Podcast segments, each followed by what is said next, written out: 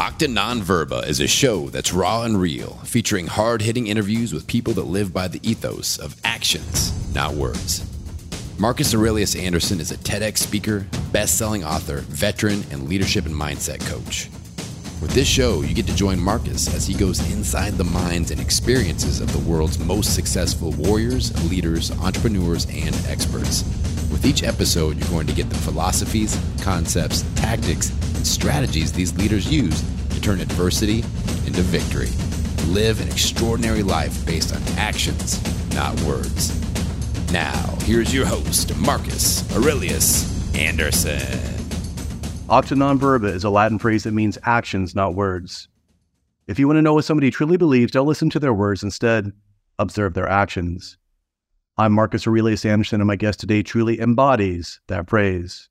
In this episode of Acta non verba, we hear part two of my interview with Christopher Sommer, former national team coach of the U.S. men's gymnastics team. This is the second part of Kicking Cancer's Ass, Logic, Building Gymnastic Bodies, and the Momentum of Excellence.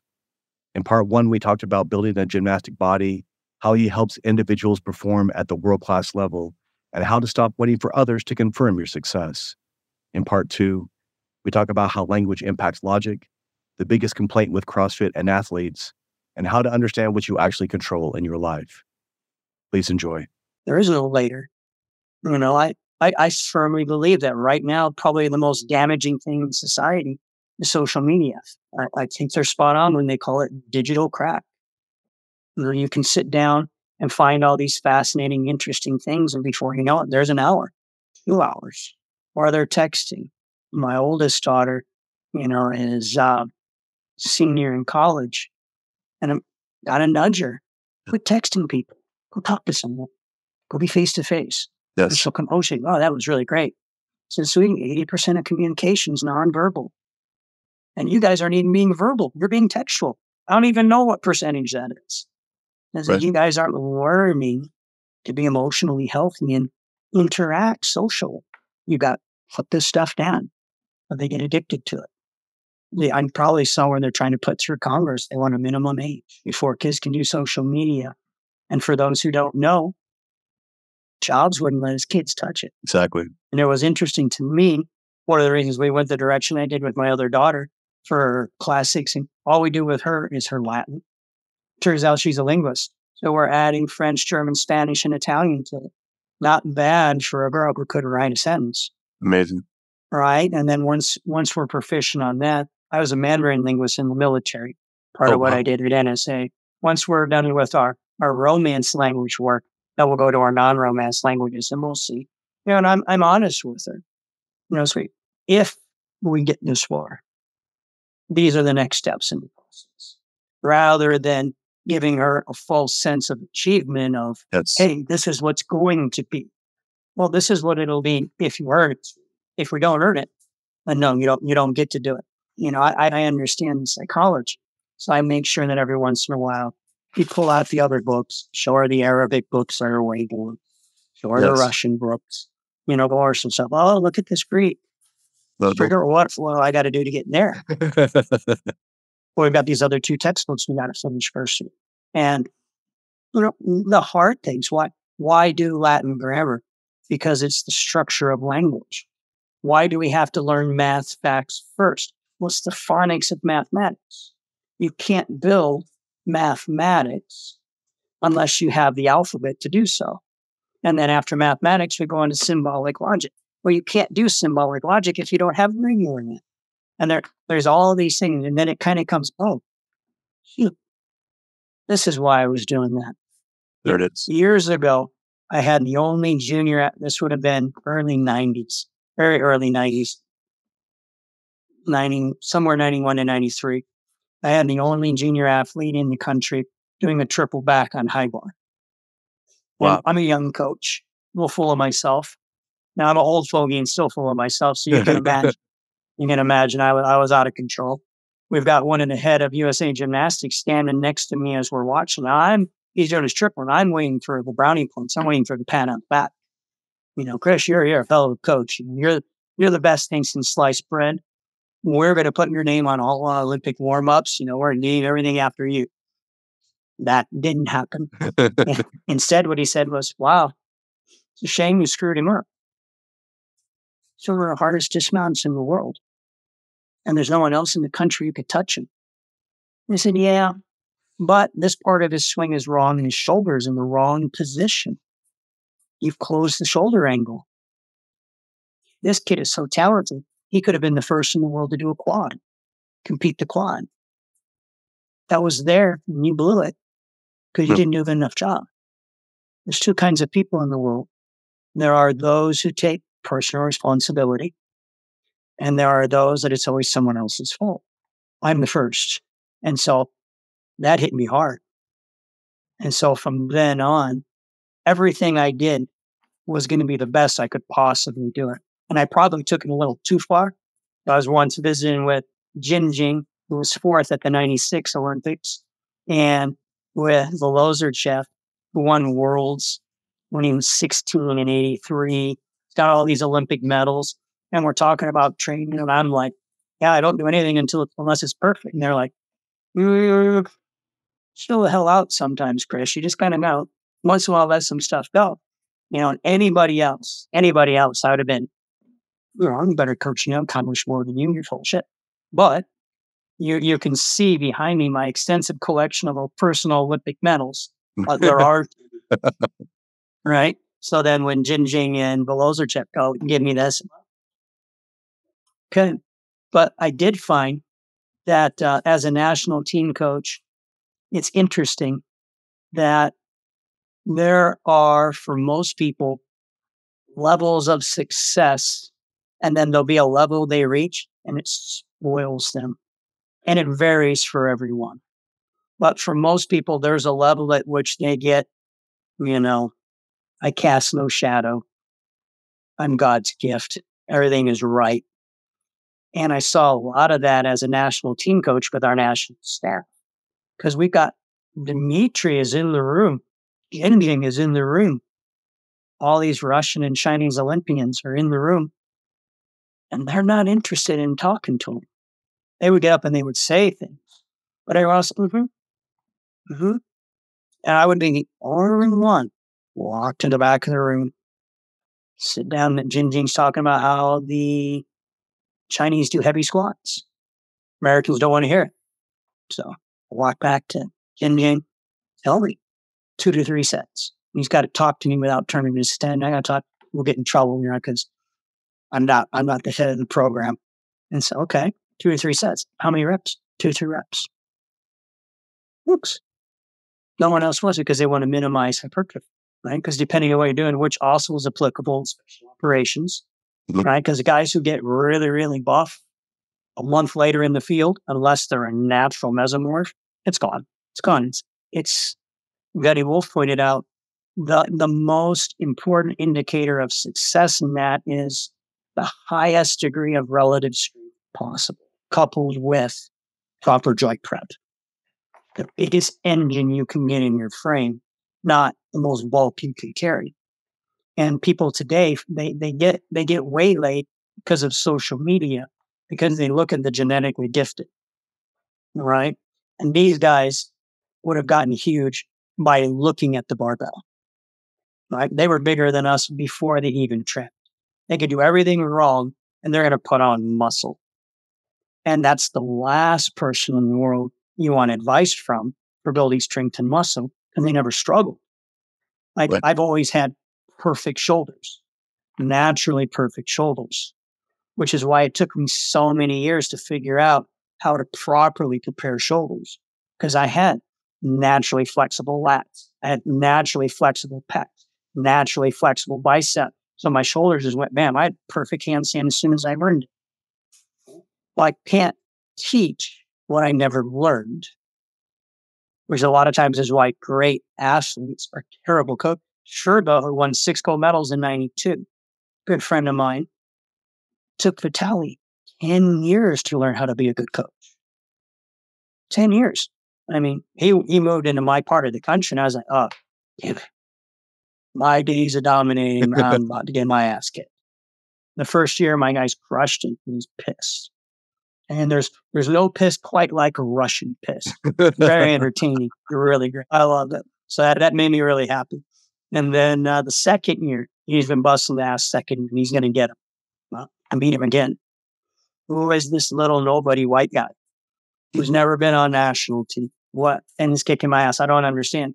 And then the third year, because it takes Russians a while to warm up to third year, he slaps me initially. He's like, God damn it, Chris. And then we, we were good buddies after that.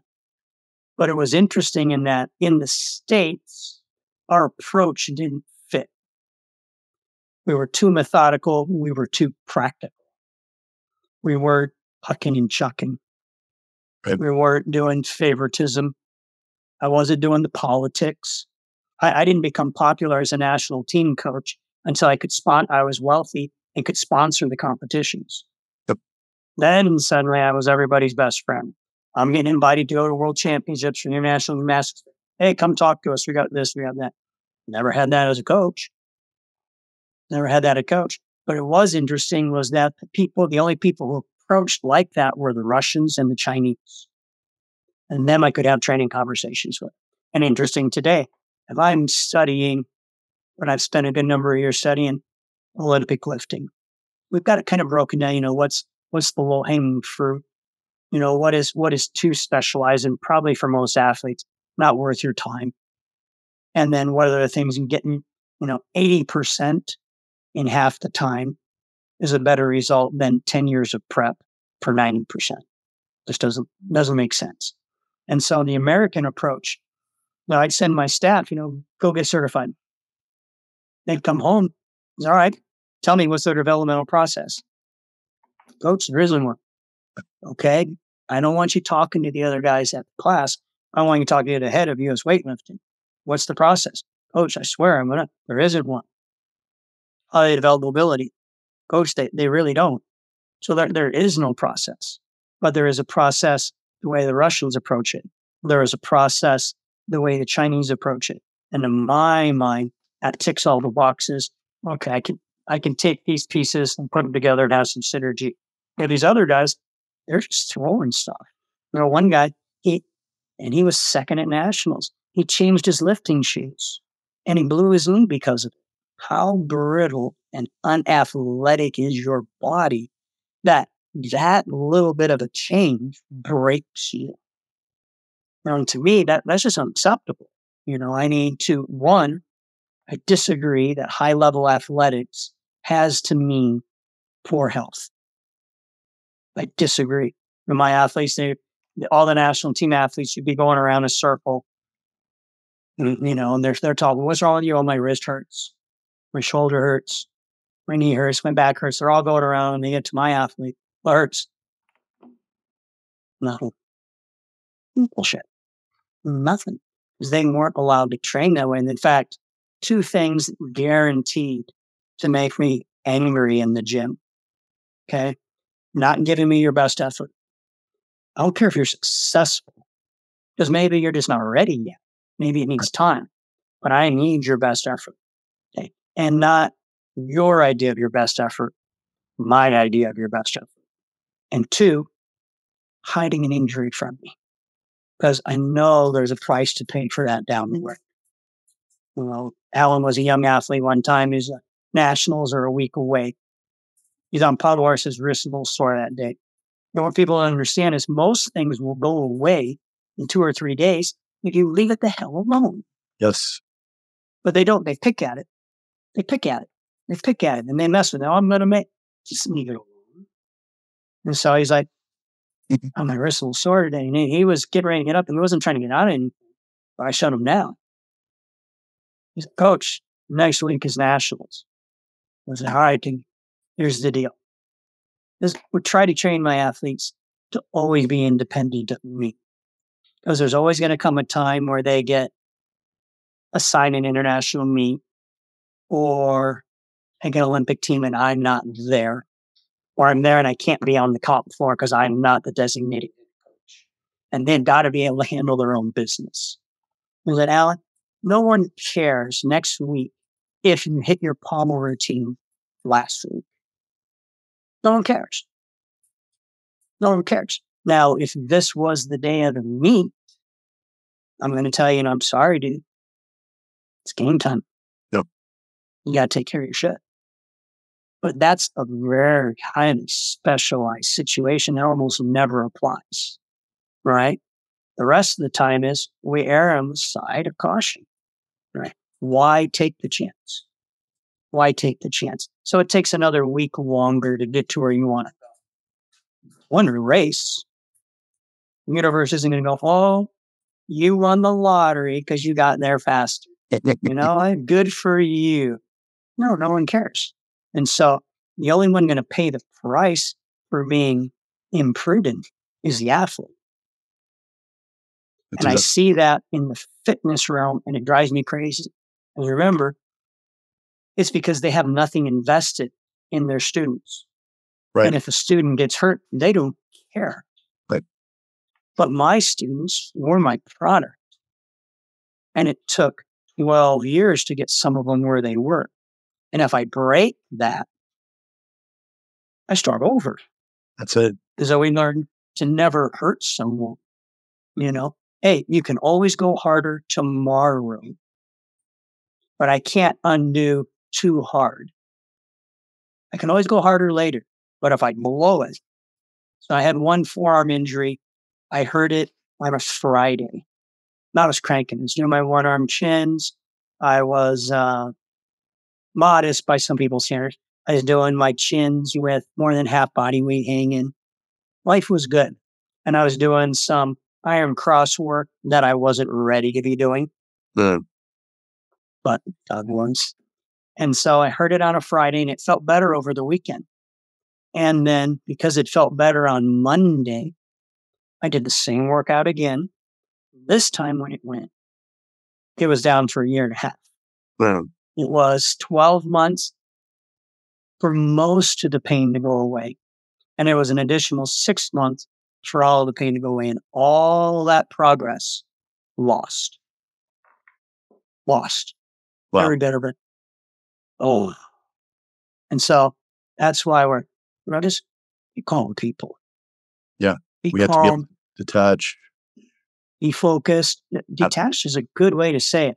You know, treat yourself as your own coach. So I'm still coming back from cancer and I'm still doing what I consider little girl weights. And I messed up the other day going in the gym and I did a review my notes before I redid. And so I came home. I'm in a bad mood. I figure, you know, I missed my reps today. And I'm in a bad mood. My wife, you know, what's going on? You know, I understand it's cancer. I understand I gotta be patient, but I gotta tell you, sweetie, I'm really tired of being a little girl. This is really pissing me off. Just, a, just annoying me. And then I open my notes and I look at it. And what I thought was a terrible workout, I'd remembered wrong. It was a PR by 10 pounds, oh my God. by 10 pounds.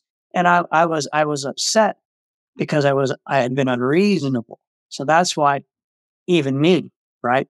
It's not enough to keep our training journal, review the journal before we go in the gym, review the journal, or we use different methods of controlling intensity. I Mhm. don't, I don't really like percentages. I don't, I don't like it. I find it powerlifting specific. Right. I find, and it kind of makes sense for powerlifting. To my mind, you're walking along the edge of a race. Okay, if I fall off this way, it's okay. If I fall off this way, it's okay. But if I straddle that razor, I'm gonna be a happy camper. And to me, that's what they're doing. Is you know they're they're always they're redlining too often. They're redlining instead of, all right, there's a period of overload, there needs a period of load, and there needs to be a period of underload. And that means you don't get to kick the tires this day.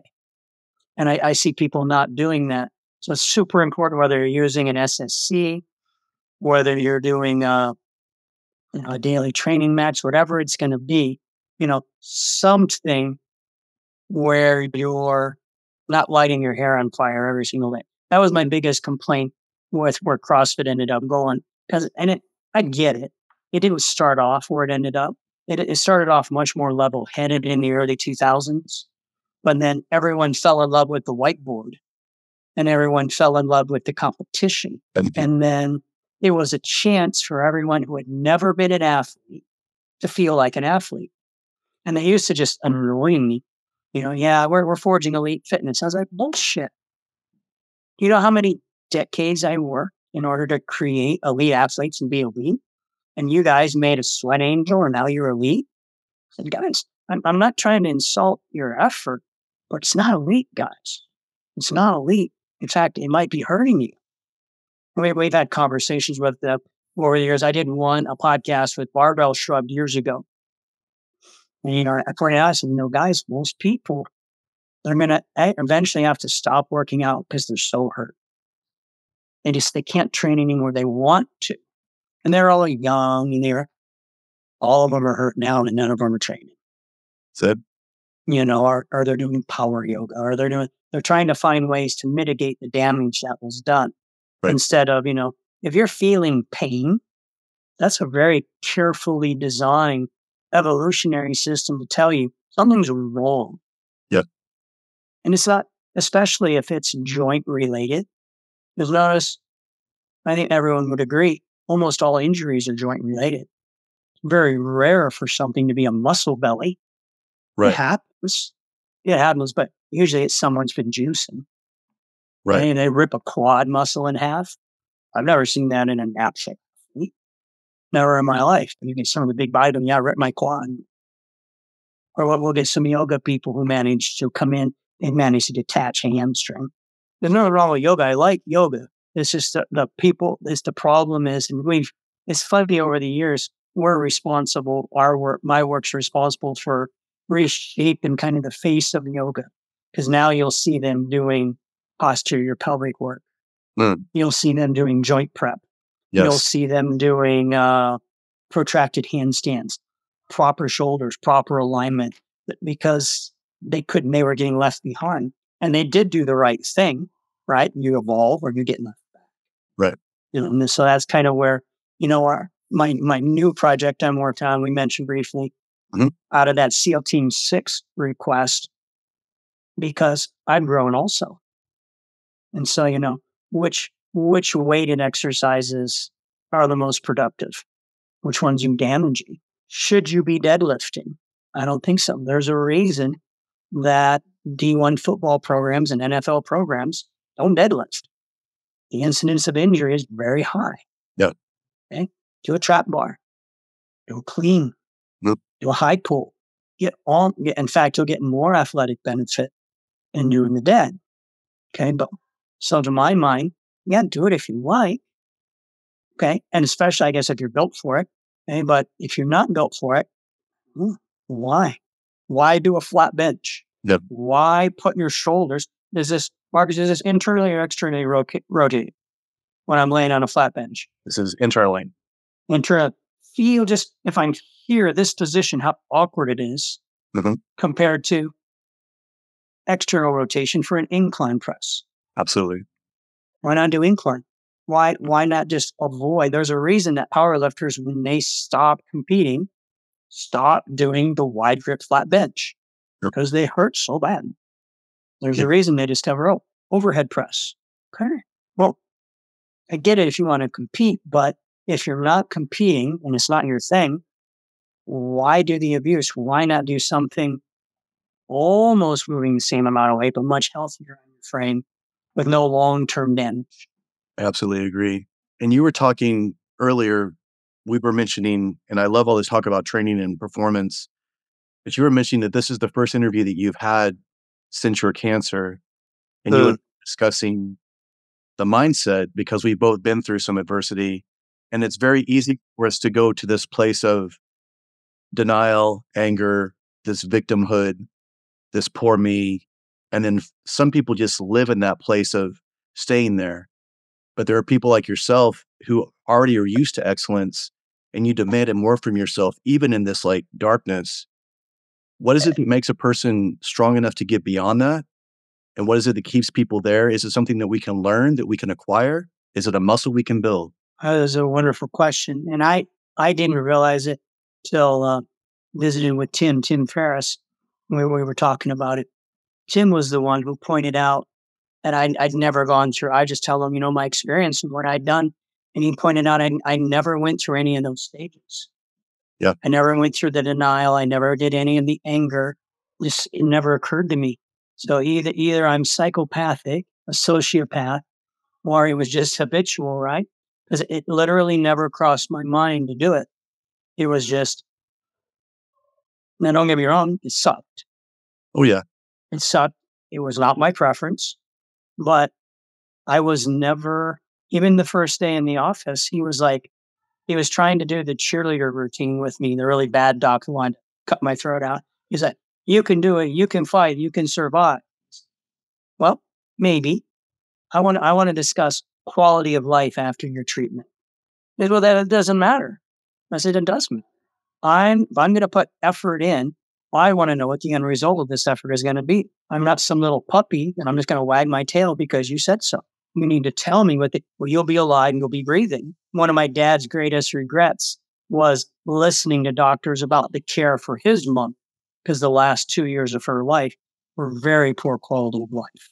Good. Where he wished with anything he had that he could have gone back in time and told the doctors, you know what? No, thank you. Because some things just aren't worth paying the price for.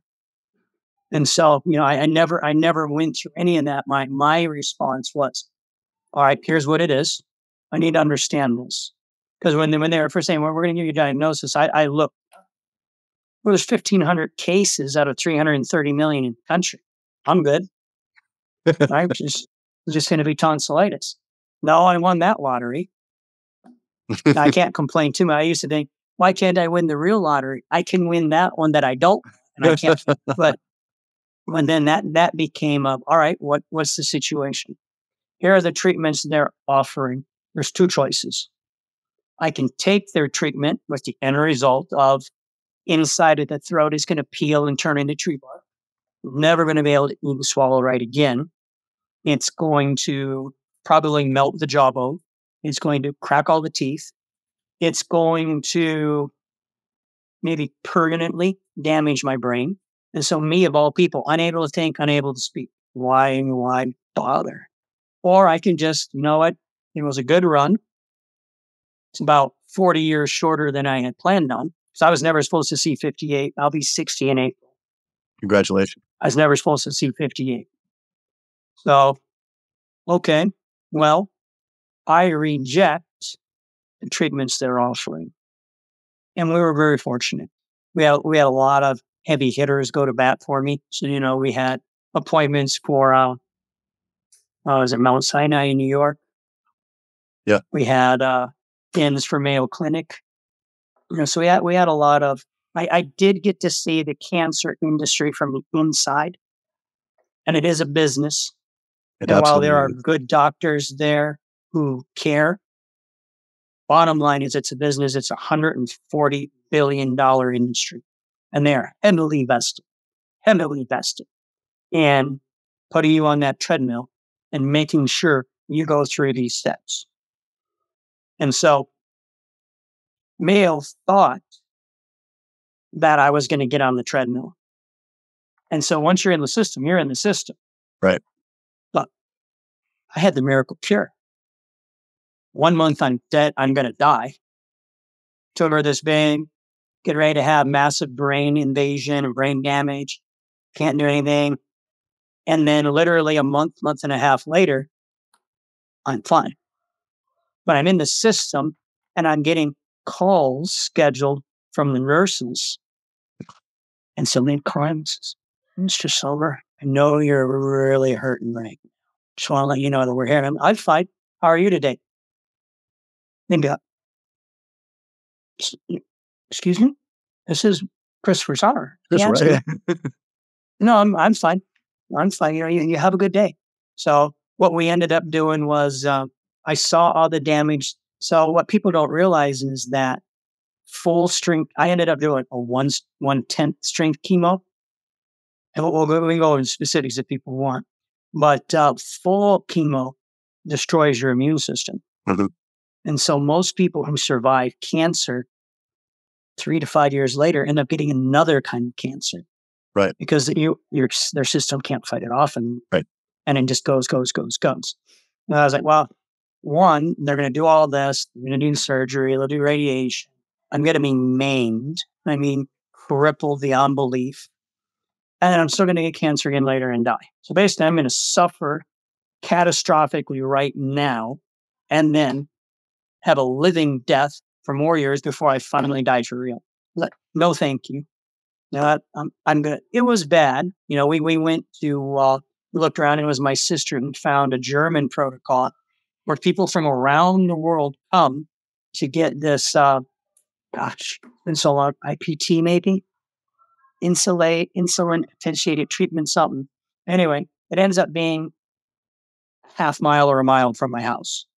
Oh, People travel from around the world to come get this. And what, what they knew is because cancer lives on carbs, Yeah, sugar. they would drop my blood sugar down into 50s to the low 40s, mid 40s. When I went lower one time, that was a bad scene.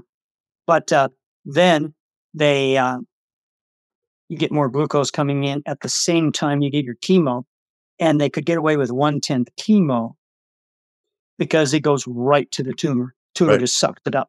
Yep.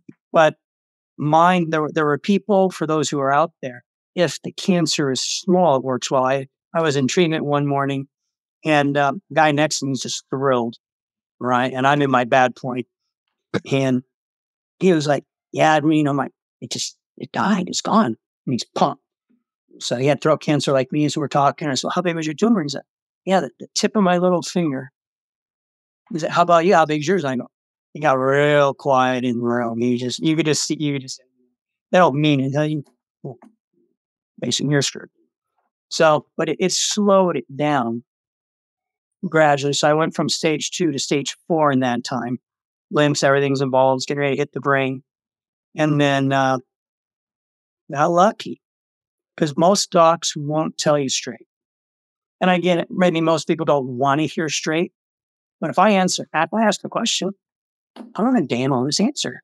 No, it's gonna suck. Tell me it's gonna suck. Don't don't give me the the mumbo jumbo of we'll be here in kumbaya. There's no kumbaya. You're trying to cut my throat out. Well, kumbaya there. There's no way you can dress that up to make it look like a positive outcome. There No. just isn't. Or you'll be here for your children. No, I'm not. I'm not gonna be able to move. I can't talk. Can't do anything. I'm in agony. All of it becomes a bad memory Yes. because it was the cancer was farther in my family than me. So we spent this time doing education. There's no way out. Okay. And I, I read, maybe the IPT will work, maybe it won't. It's not been doing it. Clock's ticking. So my concern then is I'd already had the financial stuff dialed in for the family. I used to tease my wife, you know what? It's not a big deal for me. I'm worth more dead than alive. You know, women women don't like to hear that. like that. No, they don't. Yeah. Well, I almost I was a few seconds away from dying on a treatment table where one treatment went went bad. And uh it's fast. Bad reaction to something. It was fast. And uh just this tremendous crushing pressure on the chest from uh, some kind of intravenous treatment. I'm here because one of the male nurses going by, I guess I just turned this bright scarlet red, which was a symptom of this reaction. And he knew what to give him. Wow. And so I guess they said, you know, one more minute and you're gone. Well, I thought that was funny as hell. I thought that was great. So we're, we're in our, we got our big panel of docs and they're doing the review. And, you know, I said, you know, that was a missed opportunity. Because you got to remember, I still got this gigantic tumor and I'm still going to bite it. And it's a slow, lingering, decaying death. I mean, there's no dignity to it. There's no dignity to it. And so I was like, yeah, missed opportunity. You know, I was 60 seconds away from getting to miss all that crap. I said, doggone it. And I was so close to getting the free out. And the doc's like, dude, seriously? Right. I was like, you know, you're you're in the medical profession. I'm ex-military and a national team coach. You're supposed to have a dark sense of humor too. Right, some gallows humor here. yeah, you're not you're not you're not holding up your end of the bargain. That he didn't care. So it just became uh, there are things to get done. how can I make my family's life easier for me working? You know, how can life insurance, everything, there's millions there, they're all good. So then how can I transition the business over to them? So if they choose to, they can keep it going.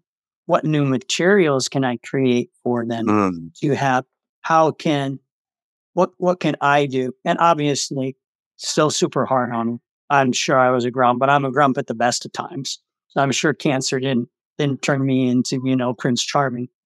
But uh, I don't ever remember feeling angry. I don't ever remember feeling whiny, the bitter. But I also I don't think I can take credit for any of that. I don't I don't I don't think it was this wonderful internal strength and I was aspiring to all this. It never occurred to me. It never occurred to me. It never occurred to me to run off and live up life. You know, I've got these, and they told me after, you know, the girls were like, yeah, I never wanted to go on big vacation. Wanted to go on trip. This is me time. It never crossed my mind. It was all about what can I do for my family? Because that that's what I'm most proud of in the world. Right? That's what is most important to me. And the other stuff is just stuff. It's secondary. And so that's that was was on my mind. Maybe it was just all the years of always just being pragmatic. It was just another problem. And being upset wasn't going to do anything. Now, it was kind of like nationals, right? Where technically it's another day. It's just another routine. The reality of it, you're doing a routine wearing that concrete vest with just immense pressure crushing on you. And the only way to learn how to handle that is for training to be absolutely as hard as possible, psychologically as well, maybe more psychologically than physical. So Olga Korbut, I was visiting with uh, Bilozerchev, my buddy who was Olympic champion, world champion at 16. Dimitri is uh, very stoic, but they kept putting Dimitri and I as roommates at national team camps for years, for years. We're just your roommates. And at first, you know, first couple years, not a lot going on. And then uh, one one year we're there, evening, seven or eight. We've we've had our we've done our two trainings, all our meetings through the day. We've had dinner. We're done. We're in our room. We're shutting down. And Dimitri goes, you know, I can't do his accent right. so mathematics, mathematics. This is mathematics. I'd like to hear more about that symptom because the Russians will never tell you specifics ever. Dimitri's the only one. They'll give you a little piece without context. Right. And then when you find out later, it's one piece out of 17 pages of single space pages. and they gave me this one, like, oh, here, here you go. So Dimitri starts talking. Writing, writing, writing. I open my computer. He keeps talking till like two in the morning. Wow. I finally pass out. I think he kept talking as well. He he was on a roll. He he was on a roll. But one of the things we discussed was why did Olga Korbut have a meltdown at the 72 Olympics?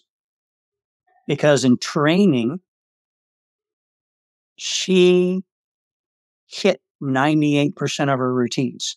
That's as close to perfect as you can get. Absolutely. 98%. Yet when she got to the meet, she fell over her ass. Tears, pictures are all famous of her crying while smiling and all this stuff. And what they figured out was when she was training, training was too pleasant. Training wasn't stressful enough.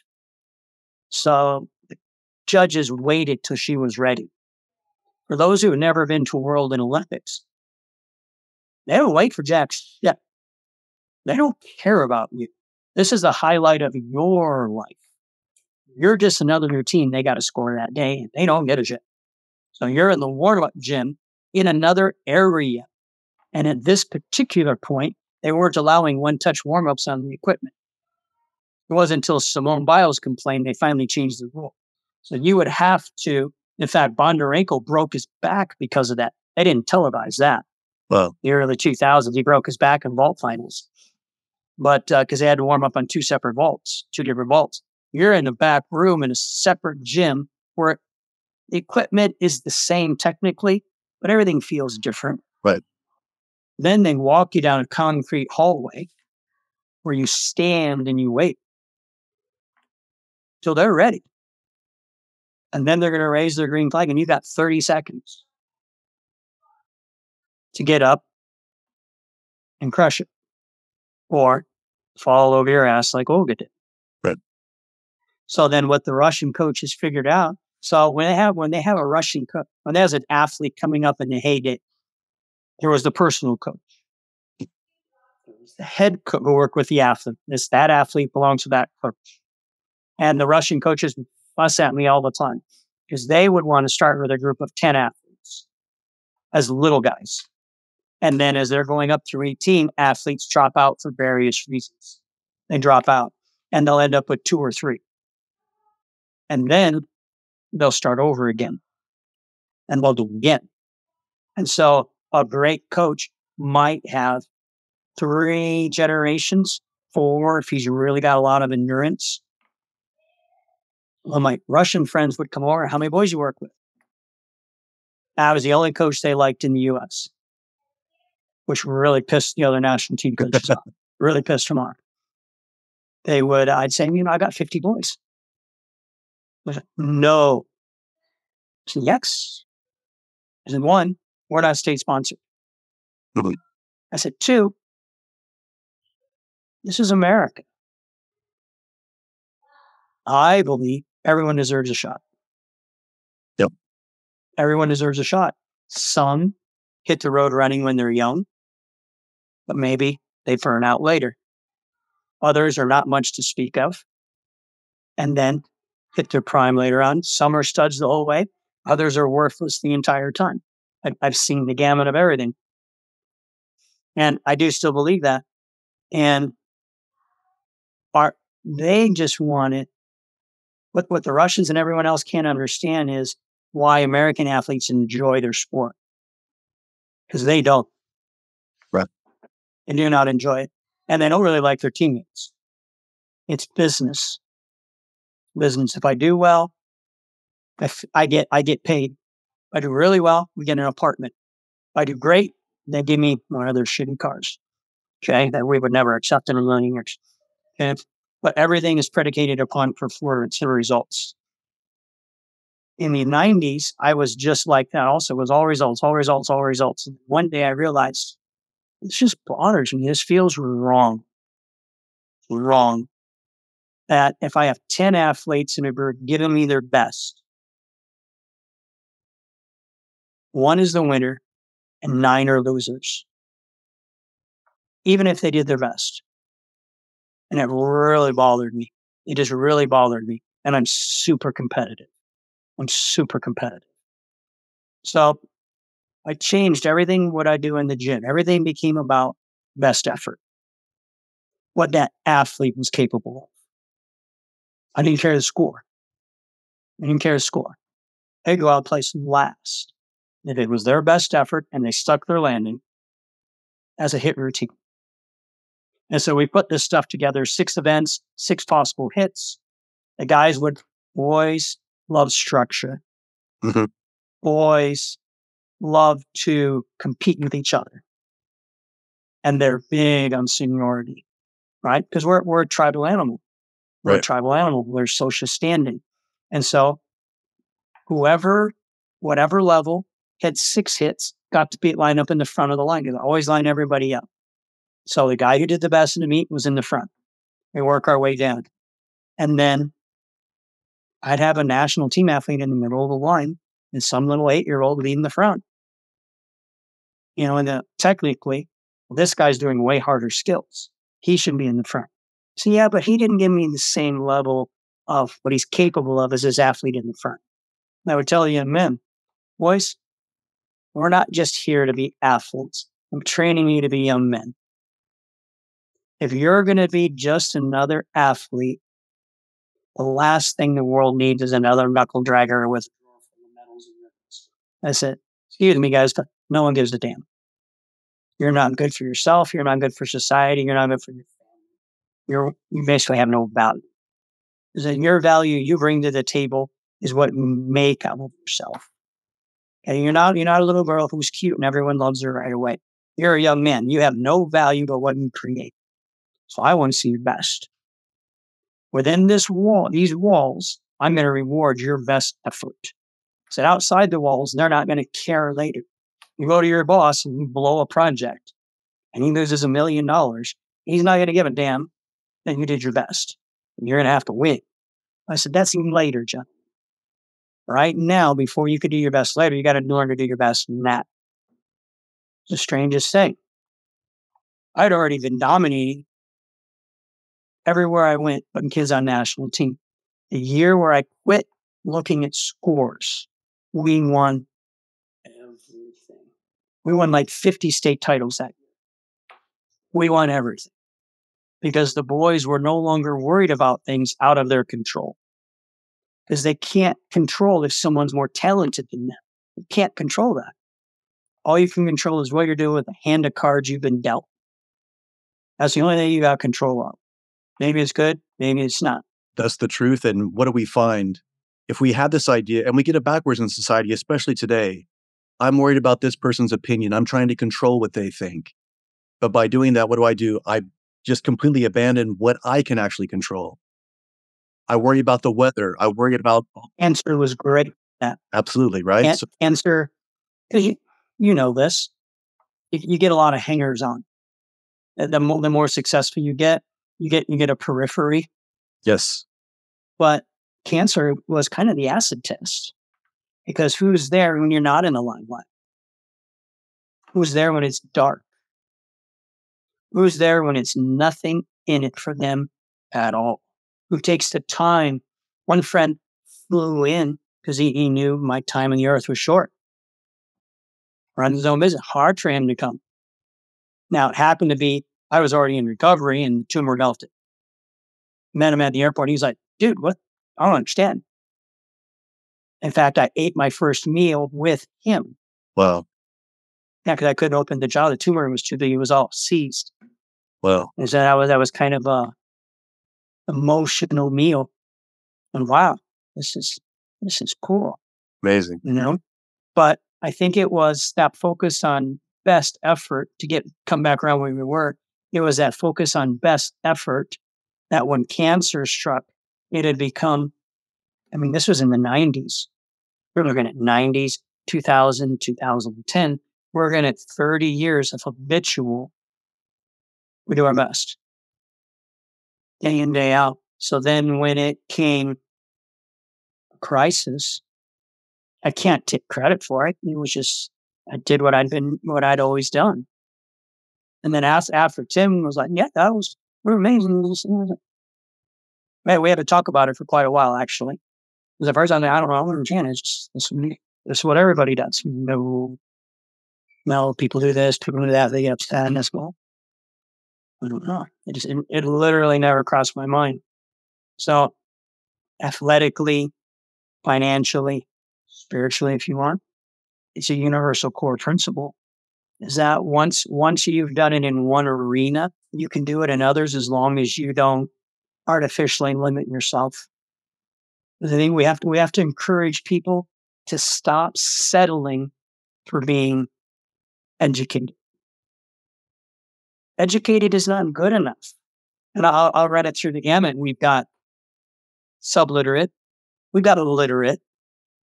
They can read enough to function. We've got educated. But most of the educated have just memorized. Right. They regurgitate something they know for a moment, put it on paper, move on to the next thing. They don't have it. Or even maybe in their professional life. Right. Right. I, I go to law school. Right. And a lot of doctors fall in this category. Okay. Where I can use the material that greater minds that have come before me have understood and shared. I don't really understand it. It's like, you know, I can't build an iPad, but I can push the button. Okay. So a lot of people settle for being educated instead of going that next step of being intelligent. And intelligent now, now we're trying, and I'll, I'll back, educated might have a bit of this, but in a very specialized niche, whatever their specialty is. Right. And they're kind of helpless outside of that. Right. That's why you see a lot of financial people will prey on doctors Yes. because what they've learned is hard to do in their specialty and they think they're hot shit outside that specialty and they're not, which makes them easy marks. Yep. Okay. So some shameless people take advantage. Well, intelligent now is going to start trying to look for patterns, patterns of recognition. How do things relate? Things that on the surface aren't necessarily obviously connected. Okay. And then if, if we get up into the genius level, then they're looking for underneath the foundation. How is everything all connected everywhere? Okay. And so that this is why, you know, a standard deviation in an IQ is 16 points. So this is why it's real hard sometimes if someone has an IQ, an average IQ of 100, understand what someone has 145 is talking about. They're talking about core principles and they're like, I just don't want to get run over when I cross the street. Yeah. Yep. And you're like, no, it, it, it, work, it works like this. And I, I'm at the low end. I'm like 145. So as far as geniuses go, I'm like, I'm the ghetto of geniuses. Because, you know, it, it goes so far above me that it, it's ridiculous. I kind of look at them. Okay, I know how they feel because I have no idea what the hell you just said. I have no clue. But if we can, even if we just take my daughter, for example, she, by proper training, has improved almost two standard deviations now in IQ just by proper training. And so, if we can take charge of our own lives in terms of education, professional development, athletic training, family, and that that's what I'm I'm always interested in. I'm looking forward to having a conversation with you. That's what I do at Tim. There's there's too much hero worship in the world. Absolutely. They maybe call it the sublet. What do they call it? Sem- celebrariat or something like that. Where people are worshiping celebrities. I'm not interested in that. I've never been interested in that. What I'm interested in, in is that's awesome how you did that. Now, how do I do? How do I learn to do? That's why I love Steven Pressfield's story, Yes. right? 13 years of everyone telling me you are the worst writer in the world. Yep. You, we wouldn't print what you're writing on paper towels. It's so bad. Right. I want to learn what you do. And hey, he starts writing at 10 o'clock. Yep. And he's going to write for those few hours. When it starts quality dropping off, done. Maybe he keeps it, maybe he doesn't. Or something that stuck with me was the singer Bon Jovi. Same thing. True, you would think he's a long haired rock singer. You're not going to learn anything from this guy. Perfectionist. No. Perfectionist. He drove people insane because he might spend six months getting a three minute song right. Now, the most important thing, I already had that hard work down. The most important thing I learned from Bon Jovi was to be project oriented. Because the way their cycle goes, so we'll, we'll compare Bon Jovi to Journey. Okay. Steve Perry and Journey walks away at the height of their fame, walks away after seven years, can't do it anymore. There was a non ending. His studio, tour, writing, studio, tour, writing for seven years. Bon Jovi then did I made it studio, uh, writing, studio, tour, one year off. Yes. I don't want to see you. I don't want to talk to you. And that was that was so helpful to me because now my life naturally runs in projects. And the project may run a year, it may run three months. And then when I'm not on a project, there's no guilt of it's downtime. That's it. We intellectually sprint with this knowledge that we have this this waiting for us. So what happens? Now we don't subconsciously hold back because we know I have six months or a year. I got to give everything. I have to reach this level of excellence because you know on the other side that you have this. But if we don't, it's not sustainable. The quality drops off. It gets watered down. We start questioning ourselves. We start questioning well, what we're doing. And now all of a sudden we can't even tell up from down. And we're in this loop with this anxiety, 100%. this fear, this lack 100%. of understanding. Dead, deadlines are a good thing. Without a deadline, time means nothing.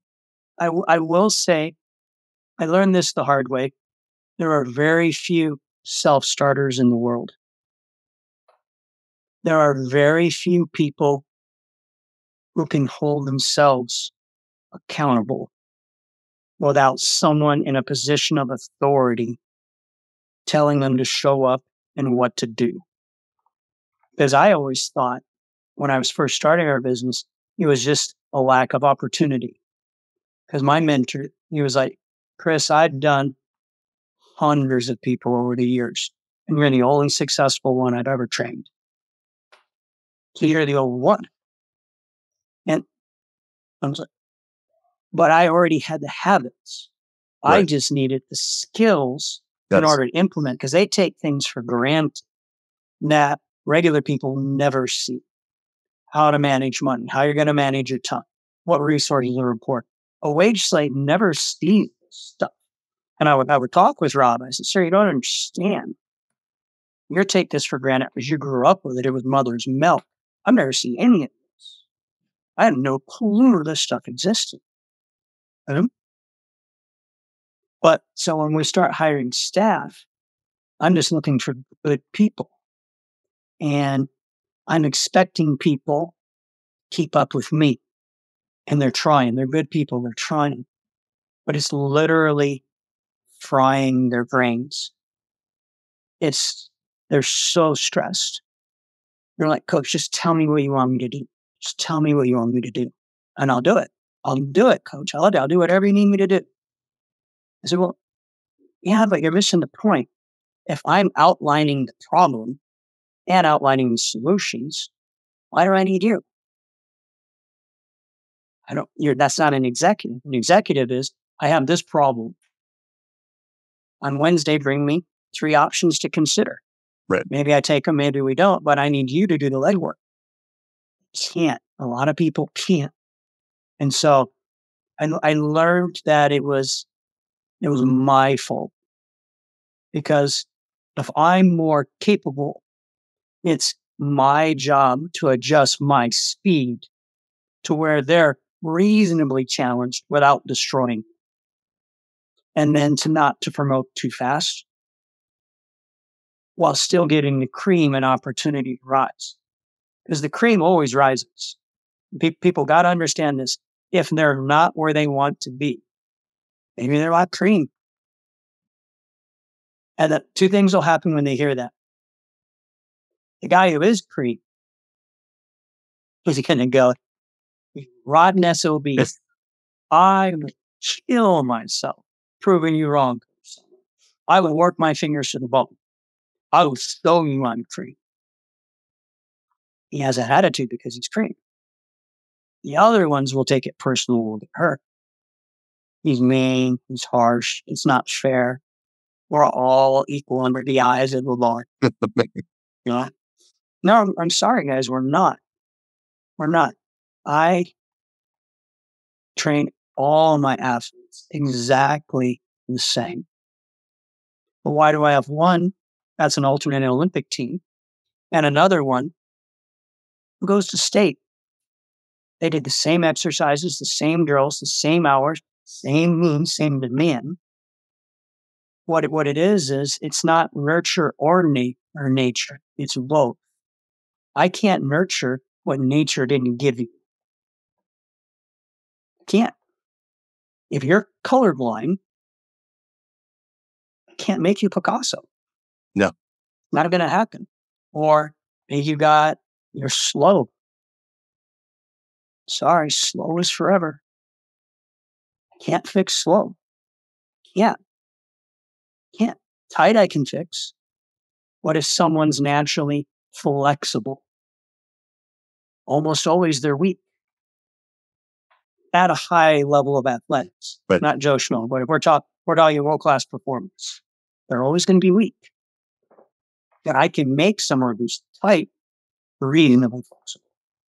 So they're just some things that are nature gave it or it didn't. Now, what we encourage then is there's a really good book called, I want to say Freak Factor.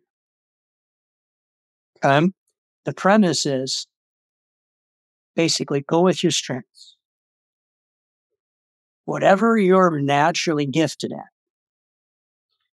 what you're weak at is never going to match it. Whatever your gift is, run with it. Run with it. It now it's not a blank check to ignore your weaknesses. Yeah, you try. You try to bring them up. You do your best. But whatever your strength is, you're a great athlete, you're a great writer, you're a great speaker, you're an artist, you're great at music. Doesn't matter. Whatever you're best at, this is your winning hand. Okay, go for it. The sad part is sometimes people don't enjoy what they're best at. And that, you know, that, that breaks my heart for them. And I'm, I'm, I'm sorry when I see that. And it happens. It happens. I've seen some musicians that one instructor was uh, graduate at the St. Petersburg.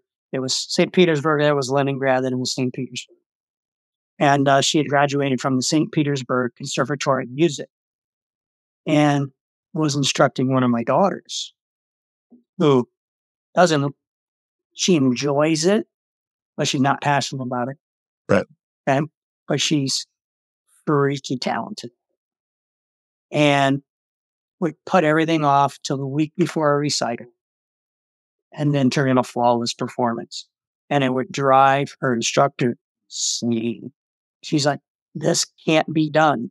What you've done can't be done. People can't do this. And I was like, sweetie, you're really talented. She didn't care Yep. because it wasn't her passion. So in a perfect world, your gift and your passion alone. Right. Okay. Okay. Now you can run with it. But what if it doesn't? Uh, well, maybe, well, this is me. There's a little bit of military, but you know, shut up and do it anyway. And you learn to love it. And you were too immature when it started. Maybe you didn't understand. Yep. Right. So I, I don't know. I, I, I go back and forth. I do know you can't force someone, regardless of how talented, to become a champion. You can't demand excellence. It, it is ultimately an individual choice. That's so true. Coach, I could talk to you for hours. I have talked Sorry, to you. buddy. I cannot wait to have an additional conversation with you later on. Where can we learn more about everything that you're doing? Where can we learn some of this work? Where can we, do we follow you on social media? Do we go to gymnasticbodies.com? Great question. Uh, gymnasticbodies.com will be our body weight fitness programs. Yes. So, and I highly uh, recommend them for everybody. Uh, very interesting in that we have pre-designed programs they can just cookie cutter follow. Yes. There are others where the middle programs allow them to go in and have control over their variables. What exercises do I want? And it all creates follow along videos for them. What sets and reps do I want? Okay, there's nothing like it anywhere in the world. And then there's also where they can go in and basically get, you know, build your own BYO, like bring your own gear. Yeah. But uh, they can use our system allows them to use our entire library, all our mobility exercises, and create their own programs. That is body weight focused along with the mobility. Um, different levels of equipment needed depending on what they choose. They can start with just floor space if they want. If they want to follow me personally, I recommend uh, Instagram is where I'm most active at Christopher Sommer One. I kind of share whatever I find interesting there. Yep. So once in a while, it'll hurt people's feelings. There'll be some politics. I don't do it too often. If I post some Jordan Peterson, there's always some real headaches. Uh, but mo- most of it is going to be prep. is going to be what I find interesting politically, philosophically, literature, whatever I find interesting. Um, we do have a forthcoming podcast that uh, I'm, I'm, looking forward to putting you on the list there. Can't wait. Yeah, this is going to be, gonna be fun. I am getting close now to uh, releasing the program that started off as the SEAL Team 6 program. Awesome. And that is basically a hybrid program of energy system work, weighted work, body weight work. And it's it's about it's not powerlifting, it's not bodybuilding, it's not just calisthenics. It's about increasing athletic performance. It's all I'm interested in. It's athletic performance. Depending on their phenotype, their genetics, you can tweak some stuff for hypertrophy and that, but it's not designed as a body weight, as a bodybuilding program. That right. is not its intent. It's about increasing performance. So that's something they're interested in. Uh, it looks like I'll eventually have to quit fiddling with it because I'm a perfectionist. I keep I keep tweaking stuff, but uh, I'll probably do that as a um, a gateway program. Beautiful using uh, Mighty Networks where it'll have a um, subscription portal. It won't be cheap. It's looking right now, it'll probably be uh, quarterly memberships, three fifty. Yep. So we're we're looking for people who are serious and who want to work. It's got a nice note from Tim. He likes something crazy. I said, but uh, what what what this one? Some of my first book I did, Building Gymnastic Body, which is where you reached out when you saw that old that Someone had done a nice meme of it of the cover mm-hmm. which is sitting over there, my first cover. I didn't give them programming, I gave them progressions. Right. And so the unwashed masses were upset that I didn't give them programming. So then on our online, our first online program, I gave them follow this programming. Well, yep. now they're upset that I gave them programming. okay, guys, you drive me crazy. So then in our current gymnastic bodies iteration, I gave them both. So then in this new program, the Gym Fit program, it is a mixture of both. I'm giving them the principles of training that I built the programs with, multiple levels of entry, recommended levels of strength before jumping in, but they can disregard these if they want because they're adults. Right. And then I also want to encourage them, you know, guys, here are the basics here are the templates, and there's a lot that I have pre-built for you. The purpose of this is also to have a community. So, hey, you know what, coach? I did this combination and I got this result. Yeah. And we want that. So it's going to be kind of their own self doing. Their goal is for this to be an enclosed community. Yes. Minimize the chatter from the outside. I'm, I'm not interested in being Moses coming down from the mountain with the Ten Commandments. But, you know, guys, here, here, here are the principles that I have found helpful. Feel free to build your own.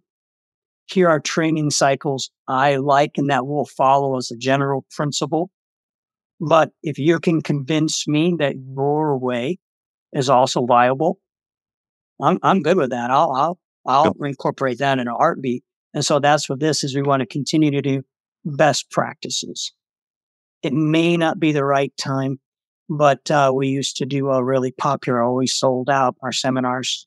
Mm-hmm. So I'm probably going to restart those again. Brilliant. Uh, I'm old and lazy, so we'll probably make them come out here, Arizona. That's okay. Arizona's a great place to go, everyone. And then uh, I'm rebuilding out my uh, personal gym. So uh, I'll probably, I've restricted it for the last years with just military I in military and pro athletes. And you know, I'm kind of looking forward to bringing in a few people at a time for some training. It'll be pricey, it'll be expensive. I won't charge them 20 grand, but it, will have at least, you know, five grand price tag. So, oh. you know, I, I want them to be vested in what they're learning so that, uh, and I want to see progress. And so just, just for the people who are considering, be aware that if I'll throw an Olympian out of the gym for not working hard, uh, I won't bat an eye yeah. at, at us and the average Joe. But I am all about uh, best effort. Absolutely. So I did. I did have one last thing. I did have one young man who had lost hundred pounds and showed up at my one of my seminars. Wow. And I I work people hard. Work people are Now we're separating presentation and hands on now, but uh, he still probably had another hundred pounds to lose. But I was just so damn impressed with his attitude that he was so weak that he had actually mobility was his workout. Mm. And he had the balls come and say, you know what? I've, I've got all the time in the world for someone like that. You know, feel free to, within reason, you know, I, there's a lot of people I work with around the world, you know, and just short stuff who DM me on Instagram, you know, have, have a bit of mercy, you know, but a lot, a lot of times I enjoy that. Yeah. And uh, we, we picked up some pro athletes. One, one pitcher right now we're working with who just wanted to ask a question. You know, we kind of, know, it led to some really good things for him. Probably going to extend his career by quite a bit. But, you know, bottom line, is if people are coming in with uh, good attitude Mhm. and are, are wanting to do their best, and then, you know, they might say, oh, right, I know who. Coach Christopher Sommer, thank you so much again. Again, I look forward to many more conversations with you in the future. And everybody's going to start following you on Christopher Sommers one Instagram, and they're going to go Just for summer one, uh, gymnasticbodies.com on Instagram. That's more of the program program. So it's not as freewheeling as my personal. It's all right. It's going to be fantastic. I'll talk to you soon. Thank you again. All right. Thank you, Marcus. Thank you for listening to this episode of Octa Nonverba. If this message resonates with you, please share it out with others on social media. Hit that subscribe button and leave a review for the show anywhere you listen to podcasts. To learn more, please go to marcusaureliusanderson.com and join his Acta Non Verba Inner Circle to get exclusive content, news, and information. Until next time, remember, talk is cheap. Live your life based on actions, not words.